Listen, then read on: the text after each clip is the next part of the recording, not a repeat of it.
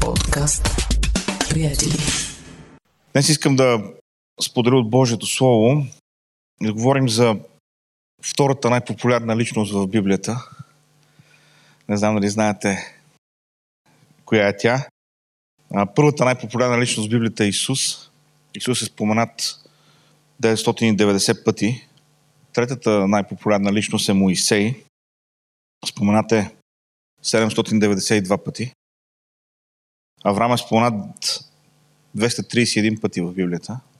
Яков е споменат 353 пъти в Библията. Но ние нещо говорим за втората най-често споменавана личност в Библията. Не знам дали се сещате кой е той. Това е Давид. Давид е споменат 938 пъти в Библията. И в един от тези пъти той е наречен мъж според Божието сърце, което е едно описание, което не виждаме за никой друг дадено в Библията. Със сигурност обаче честата препратка към него ни казва, че неговия живот е важен пример, има какво да научим от него. И съм заглавил днешната проповед да бъдеш по Божието сърце в усилни времена. Да бъдеш по Божието сърце в усилни времена. И не напразно използвам усилни времена, защото си мисля, че когато времената са лесни, благословени, някак си е по-спокойно можеш да бъдеш според Божието сърце. Но тогава, когато идва изпитанието, тогава, когато това, което казваме, че вярваме, е поставено на тест, тогава се вижда всъщност дали правим това, което казваме, че наистина вярваме. И за целта днес ще разгледаме 3 стиха или 3 пасажа, които говорят за Давид. И 3-те пасажа са от книгата Деяния на апостолите. Защото Давид често е споменаван в книгата Деяния на апостолите. И говорейки за Давид, искам да мислим за нас самите.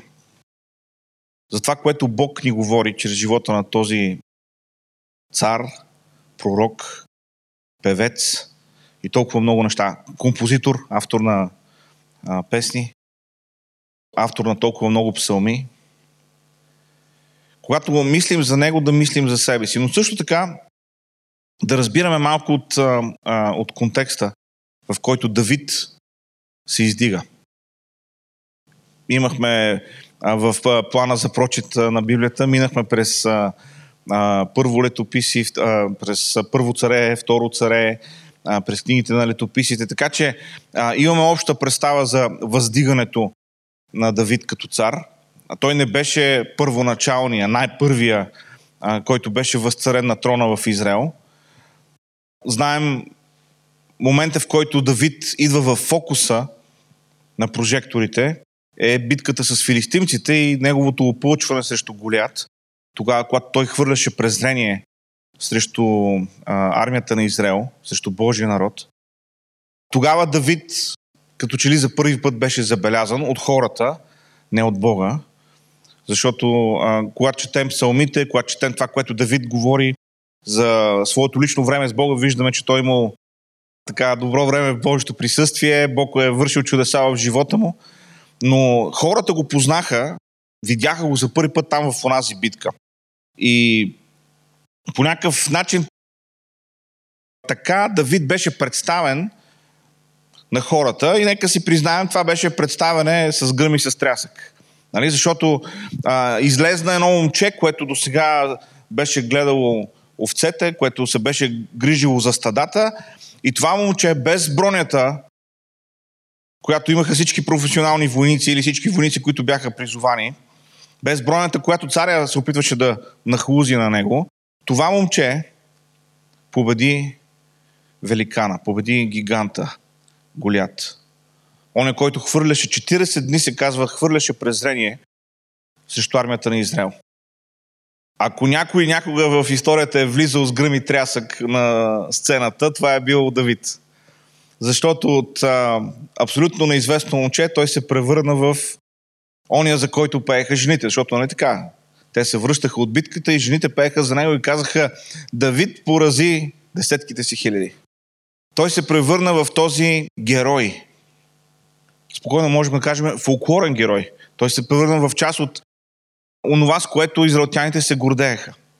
Това обаче, което не трябва да допускаме, когато гледаме Давид, да оставаме това, което хората казват за него и това, което четем за неговия живот, да бъде, как да кажа, онова, което определя виждането ни за него. Защото в Новия завет, когато се говори за Давид, всъщност много често се дават характеристики, дава се описание, дава се квалификация на това какъв е бил Давид, какво е правил, което отсъства в Стария завет, но всъщност ни показва какъв той е бил наистина. И първия стих, който искам да споделя с вас, е от Деяния 13 глава, 22 стих, там се казва: и него отмахна, като им издигна за цар Давид, него става въпрос за Саул, за когото се свидетелства, казвайки: намерих Давид, Есеевия син, човек според сърцето ми, който ще изпълни всичката ми воля. Така че първото нещо, което искам да видим относно това да бъдеш по Божието сърце в усилни времена, е, че Давид имаше сърце, което искаше да изпълни цялата Божия воля. Цялата Божия воля. Сега, много интересна е конструкцията на последните думи на този 22 стих, който ще изпълни всичката ми воля. Защото стиха започва с препратка към Саул и завършва, говорейки за Давид като такъв, който ще изпълни всичката Божия воля. Защо Саул беше отхвърлен като цар? Не защото не победи в битката. Не защото не искаше да направи жертва. Спомним ли си тази история? Имаше битка, израелтяните бяха победили, Самуил му беше казал: изчакай ме и когато дойда, тогава ще принесеме жертва. Обаче Самуил се забави, хората започнаха да говорят помежду си, някои започнаха да се разотиват и Саул реши той да принесе жертва. И не само това, а реши да пожали част от животните, за които беше заповядано да бъдат посечени. И когато Самуил дойде, той насочи вниманието на Саул точно към тези неща. Саул не бе изпълнил цялата Божия воля. И затова Саул беше отхвърлен. И когато Бог издига Давид, той казва: в неговото сърце е той да изпълни цялата ми воля.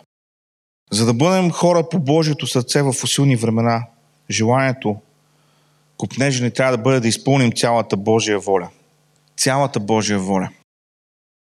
Много често, когато сме изправени пред трудна ситуация или в ситуация, която може да ни коства нещо, ние сме изправени пред изкушението дали да извършим всичко, което знаем, че е правилно, или само наполовина. Или само някаква част да направим. Никой няма да разбере. Не е кой знае какво, нали така? Даже ако се замислим, то това, дето няма да го направим, всъщност изглежда като доста добра опция. В смисъл не е лошо, не изглежда лошо. По същия начин, както Саул беше погледнал на всичките тия животни, беше казал: тия животни не са куци, не са сакати, няма нужда да бъдат посичани, както ми е казал Самуил. Можем да ги запазим и да направим нещо добро с тях. Можем да ги впрегнем в икономиката на Израел. Или можем да ги пренесем в жертва. Ще намериме духовни обяснения защо да не извършиме до край Божията воля понякога. Но когато това изкушение в нас дойде, когато сме изправени в това изпитание, това е момента да продължим напред. Това е момента да кажем: днес ще направя всичко, което Бог очаква от мене. Ще извърша всичко, което Бог иска от мене. В това отношение Давид беше различен от Саул. Давид беше посветен в сърцето си да извърши всичката Божия воля. И това, разбира се, не означава, че Давид не е допускал грешки, че Давид не е съгрешавал. Не означава, че Давид винаги и на 100% през цялото време е вършило това, което е било угодно на Бога. Не. Историята е записана. Давид беше човек. Давид минаваше през своите изпитания и той допускаше грях, неправилни решения в живота си.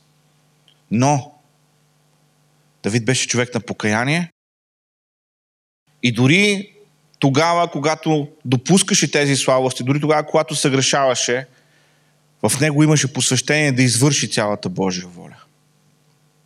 И това е нещо, което Бог зачиташе. Можем ли си се представим какво е било Саул да бъде отхвърлен и Давид да бъде определен за цар? Когато говорим за целият този процес, това не се случва в рамките на един ден, не се случва в рамките на една седмица или един месец, минават години. Но тогава, когато Самуил казва на Саул, Бог те е отхвърлил, ти няма да бъдеш цар, той си е избрал друг. Тогава, когато Саул преследва Давид, без да има причина за това, хората наоколо виждат ли това? Хората наоколо глупави ли са, че не могат да разберат защо Саул по този начин се държи с Давид? Не виждат ли ревността? Не виждат ли завистта? И как може оня, който е цар, да завижда или да ревнува някой, който е под него? Не виждат ли хората и не си ли задават този въпрос? Ако не друго, еврейският народ е известен с така своята проницателност, с своята прозорливост. Със сигурност, онова, което е било като отношение от страна на царя, е било видяно. И колко трудно е било да живееш с разбирането, че ти вече не си Божий избраник. Че има друг, който ще вземе твоето място. Защото това беше положението, в което беше Саул. Но истината е, че Саул беше разочаровал Бога. Саул беше разочаровал и израелтяните. Защото Бог даде Саул като отговор на очакването на израелтяните. Нали така? Когато Саул беше определен за цар, ни се казва, че той беше по-снажен, което ще рече по-хубав, по-красив, по-висок, с една глава от всички останали. Тоест, като го погледнеш, си казваш, този човек наистина е определен за водач. Вида му е на такъв. Това беше очакването в умовете на хората. И в един момент Бог казва, този човек е отхвърлен. И с това идва и разочарованието от неизпълнените очаквания. Не знам дали ви се е случвало да имате очакване към някой и той да ви разочарова. На мене никога не ми се е случвало. Но дори в тези моменти, когато можем да се разочароваме от водачи, от хора, които са близки в живота ни, Бог има изкупление. И Бог има как да продължи да върши това, което има да извърши в живота ни. В една голяма степен Саул беше разочарование в историята на Израел. Но Бог не спря до там. Бог издигна друг. Бог издигна такъв, който беше според неговото сърце. Не само за да благослови израелтяните, не само за да им даде цар, който наистина да изпълнява Божията воля, но също да служи на народа, но също така да издигне такъв, чрез който или през който да дойде Спасителя Христос, през неговото родословие да дойде Спасителя. Виждате ли как Бог използваше онова, което разочарова хората, за да го обърне в нещо, което е добро. Защо? Защото Давид имаше в сърцето си да извърши цялата Божия воля. И затова ви предлагам днес, че за да бъдем хора по Божието сърце в усилни времена, в трудни времена, ние трябва да сме решили в сърцата си да извършим цялата Божия воля. Не половината, не само една част, която ни харесва, не само една част, която смятаме, че можем да си позволиме, не само една част, за която няма да се налага да казваме на другите, а цялата Божия воля. Цялата Божия воля. Второто нещо, което искам да видим, то е в Деяния 7 глава, 46 стих. Там се казва, Давид, който придоби Божието благоволение и поиска да намери обиталище, за Якововия Бог. Давид поиска да намери обиталище за Якововия Бог. Второто нещо, което искам да видим за човека, който има сърце, което е угодно на Бога в усилни времена, е, че това е сърце, което търси Божието присъствие. И ако можем да кажем нещо за Давид, то беше, той търсеше Божието присъствие. Не само заради псалмите, които е написал и които можем да прочетем, в които той излива сърцето си и се вижда, че това е викът на този човек. Не само заради тия песни, които е написал. Не само заради преживяванията, за които разказва, че е имал в Божието присъствие. Но той имаше копнеж да бъде в Божието присъствие. До такава степен, че Давид променя, чуйте внимателно, Давид променя литургичния ред в Израел. И друг път сме говорили за това, споменавали сме го. Литургичният ред беше даден от Моисей. И там имаше скиния, която имаше определен вид устройство, което беше дадено от Бога. То беше модел в небето, който Моисей беше видял и го беше дал как да бъде направено на земята. Имаше определени части, които присъстваха в тая скиния, отделни предмети, които трябваше да бъдат поставени на специфични места. В самата вътрешност на скинията, разбира се, беше ковчега, символ на самото Божие присъствие. И тази скиния беше опъната в Сило, едно граче в Израел. Обаче този копнеж по Божието присъствие води Давид той да промени литургичния ред. И се казва, че той издига една различна, друга скиния, в която поставя само ковчега. Останалата част от скинията стои в Сило. Там се вършат всички уния неща, които трябва да се вършат.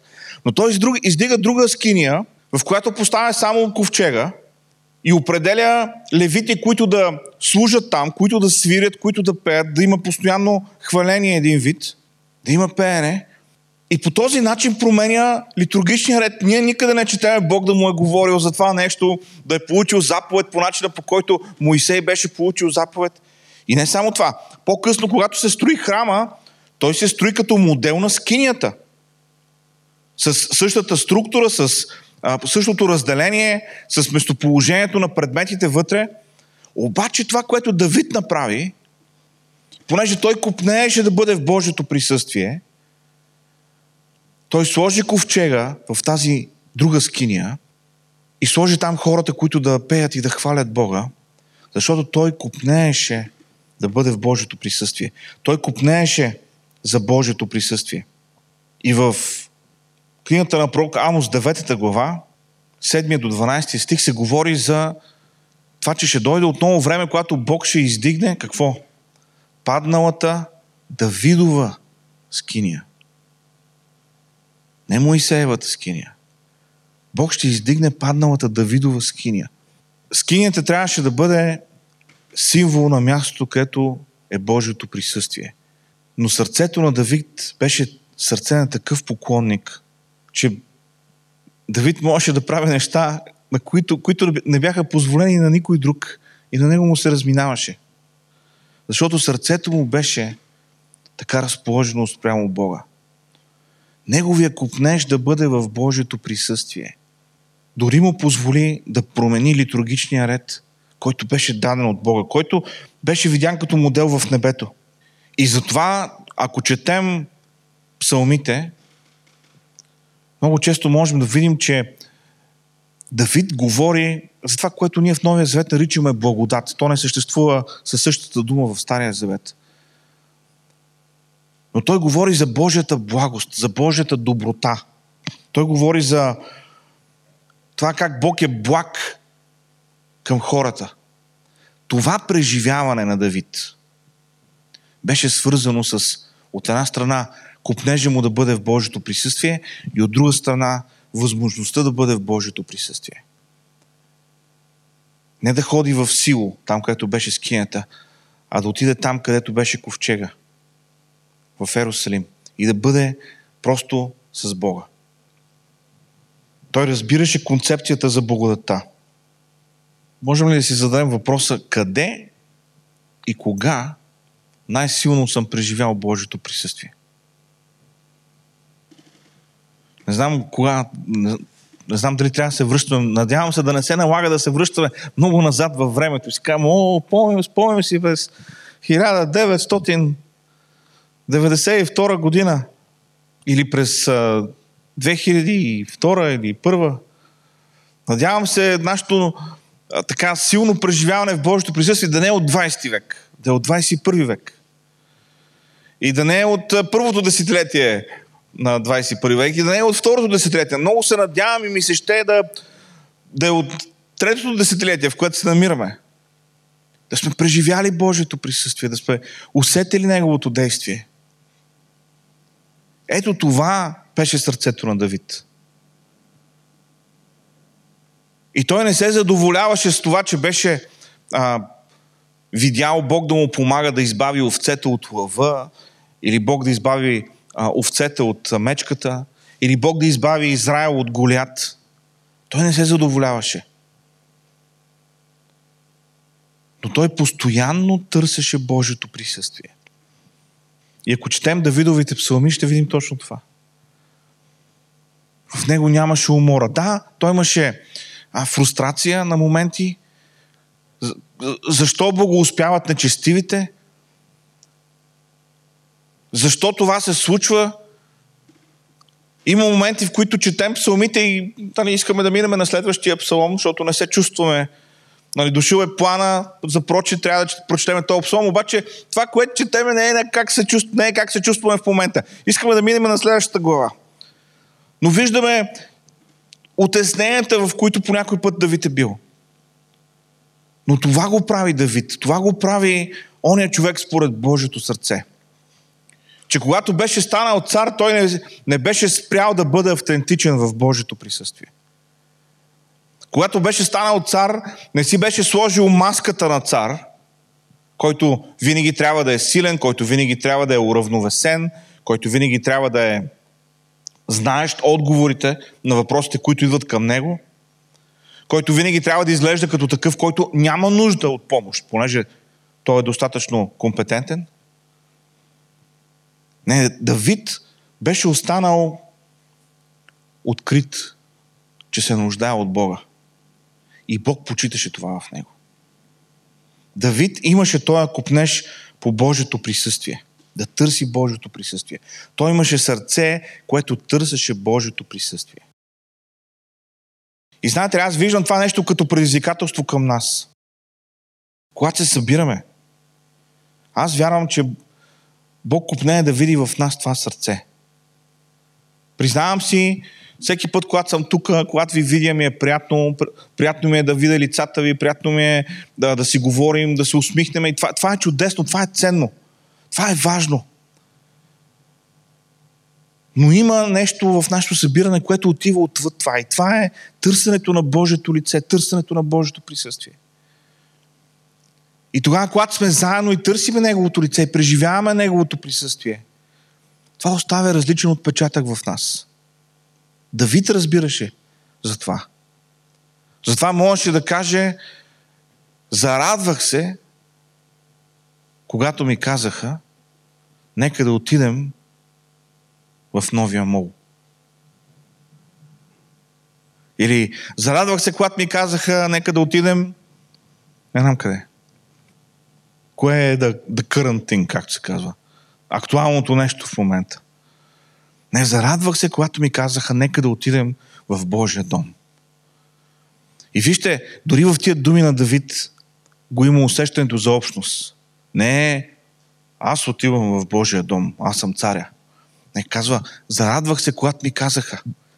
Някой е дошъл и му казал, айде да отидем в Божия дом. И той се зарадва за това нещо. Защото сърцето му търсеше Божието присъствие. За да бъдем по Божието сърце, в усилни времена, нашето сърце трябва да копнее за Божието присъствие. Да преживяваме Неговото присъствие. Да, когато сме заедно, когато сме събрани, но също в личното ни време с Бога. във времето, в което четеме Словото, във времето, в което се молим, наистина да преживяваме Божието присъствие. Спомням си, когато бях в библейското училище и всяка сутрин, това беше част от графика на училището, всяка сутрин от 8 до 9 часа, защото от 7:30 беше закуската, от 8 до 9 часа имаше тихо време, се нарича, quiet time, тихо време. И това е време, в което без значение дали си директора на училището или си студент, всички имат тихо време. Сега имаше, примерно, 1-2 изключения. Хората, които трябва да оправят приборите след закуска, защото всичко беше разделено на дежурства. И, примерно, може да се пада един ден в седмицата, в който нямаш тихо време, защото трябва да оправяш приборите и да сложиш всичко в миялните и да подредиш, което се случва за около 25-30 минути, но останалите трябва да ги прекараш в това време. И имаше в приземния етаж на сградата, където беше библейското училище, тя се ползваше с склад и за такива неща. Имаше една малка стаичка, която някой беше отделил, за да бъде стаичка за тихо време. И в смисъл тя беше много малка. Имаше едно столче вътре, една масичка отстрани до столчето и върху нея Библия. И това е, в смисъл, супер малка стачка, само един човек може да влезе вътре. И най-голямата надпревара в това библейско училище беше, кой ще се докопа пръв до тази стачка. Това беше като някаква такава неписана надпревара. И признавам се, един-два пъти на мен ми се е случвало да стигна пръв до там. Нали? Но е имало много пъти, когато отивам, отварям вратата, нали, за да влезе долу в помещението и се чува, че вътре някой се моли, т.е. вече си изпуснал вака, трябва да търсиш друго место. Места имаше много, но някак си, да не знаете, това, което е едно, към него се стремиш. Когато ни пуснаха във ваканция от библейското училище, около 10 дена беше ваканцията и се върнахме обратно, имаме студентско богослужение, което беше по-дискусионен формат. Първият въпрос, който зададоха, беше: колко от вас продължихте да имате тихо време, докато бяхте във ваканция? В смисъл, докато не беше задължително. От 42 човека, които бяхме там, 2 вдигнаха ръка. И аз не бях един от тях. Да не останаме с впечатление, че говоря за себе си. Може би е младежката незрялост, може би е духовната незрялост, може би е, как да кажа, развързания кон, нали, който му е омръзнало там все по правилата да го водят напред-назад и всичко да се движи и се е отпуснал. Но това нещо тогава много силно впечатление ми направи. По някакъв начин беше като: ей, какво става тук? Защо така? Нали, то и аз съм в този клип, но защо така се е случило? Сърце, което копнее за Божието присъствие. Сърце, което копнее за Божието присъствие. Това отделяше Давид. Това го караше да се откроява. И третото нещо, което искам да споделя с вас, отново от Деяния 13 глава и там от 34 до 38 стихове, казва се, че го е възкресил от мъртвите, никога вече да не се връща в изтлението, казва така: ще ви дам верните милости, обещани на Давид. Защото и друг псалом казва: няма да оставиш светеца си да види изтление. Обаче Давид, след като в своето поколение послужи на Божието намерение, заспа и беше положен при бащите си и видя изтление.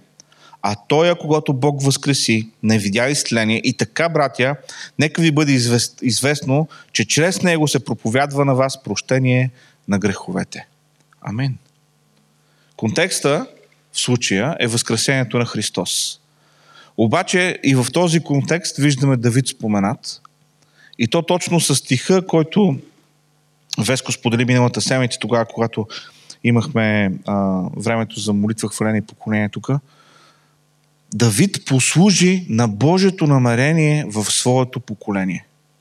Тоест, Давид имаше сърце, което искаше да послужи на Божието намерение. Сърце, което иска да преживее Божието присъствие, касае нас. Сърце, което иска да изпълни цялата Божия воля, първото нещо, за което говорихме, също касае нас. Но сърце, което иска да изпълни Божието намерение в това поколение, касае и другите.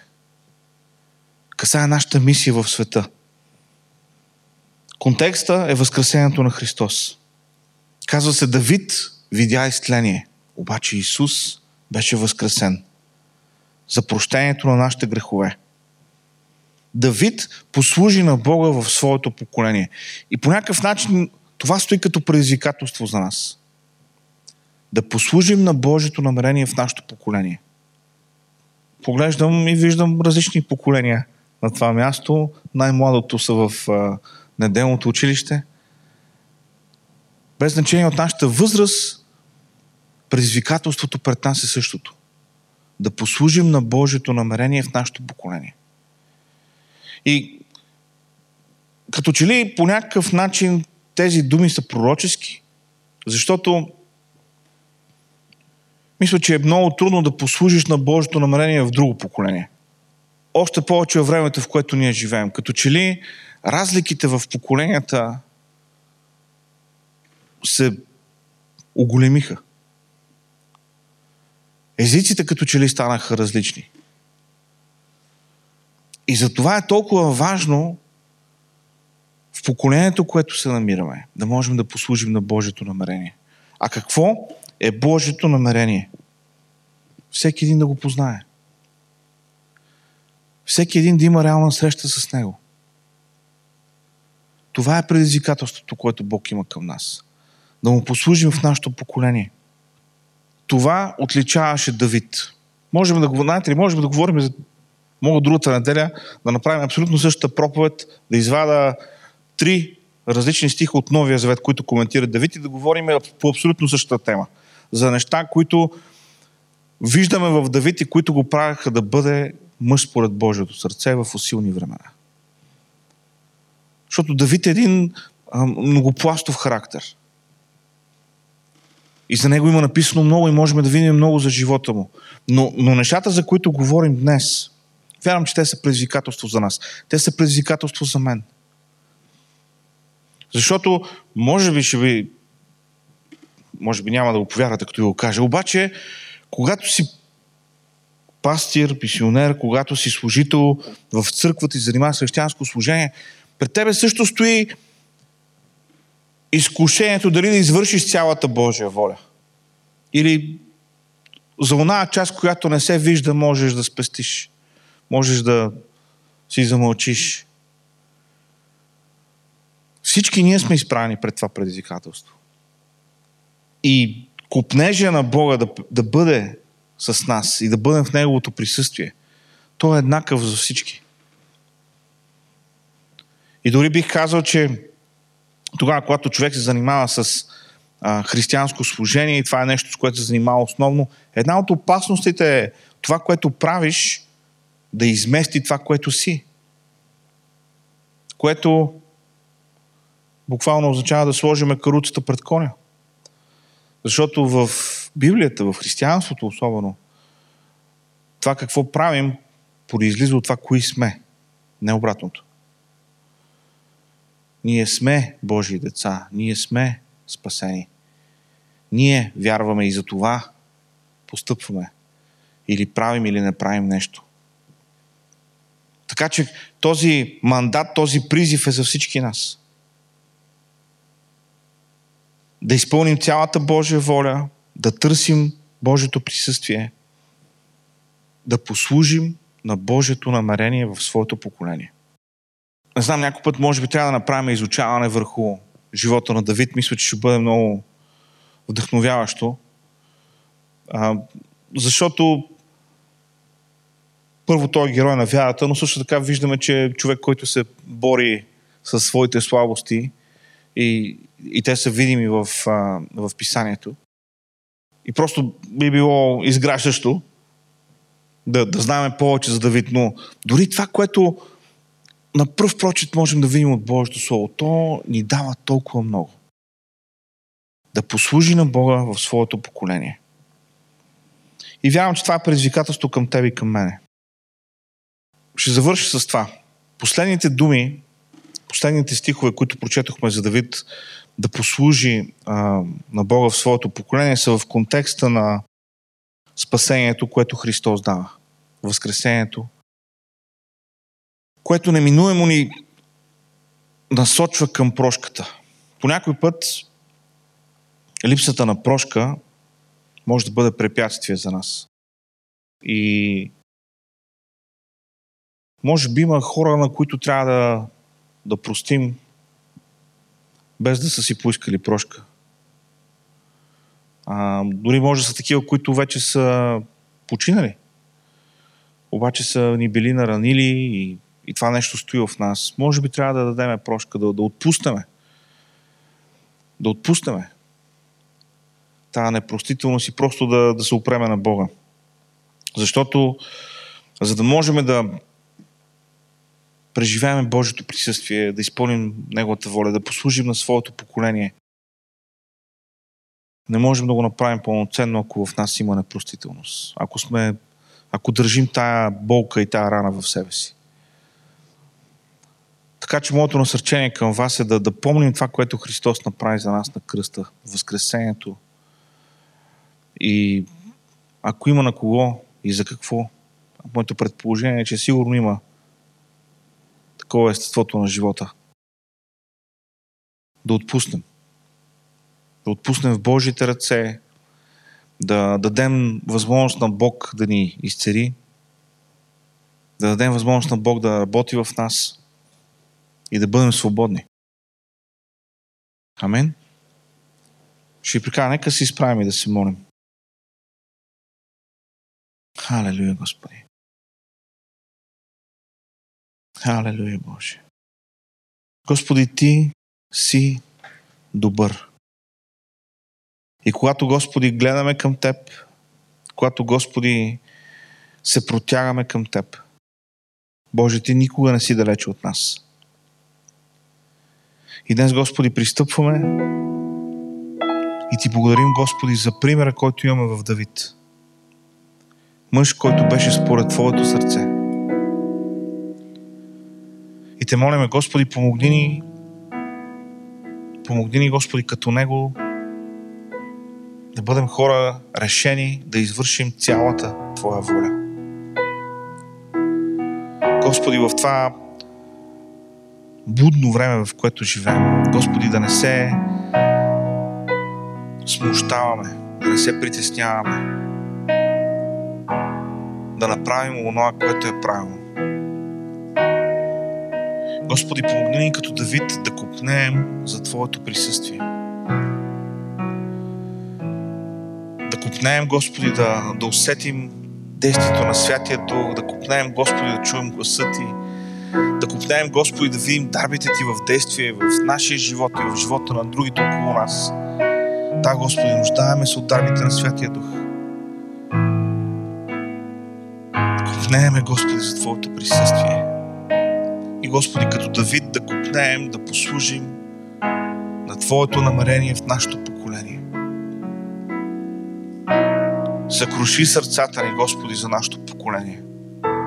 Толкова често, Господи, сме изпълнени с оплакване, с недоволство.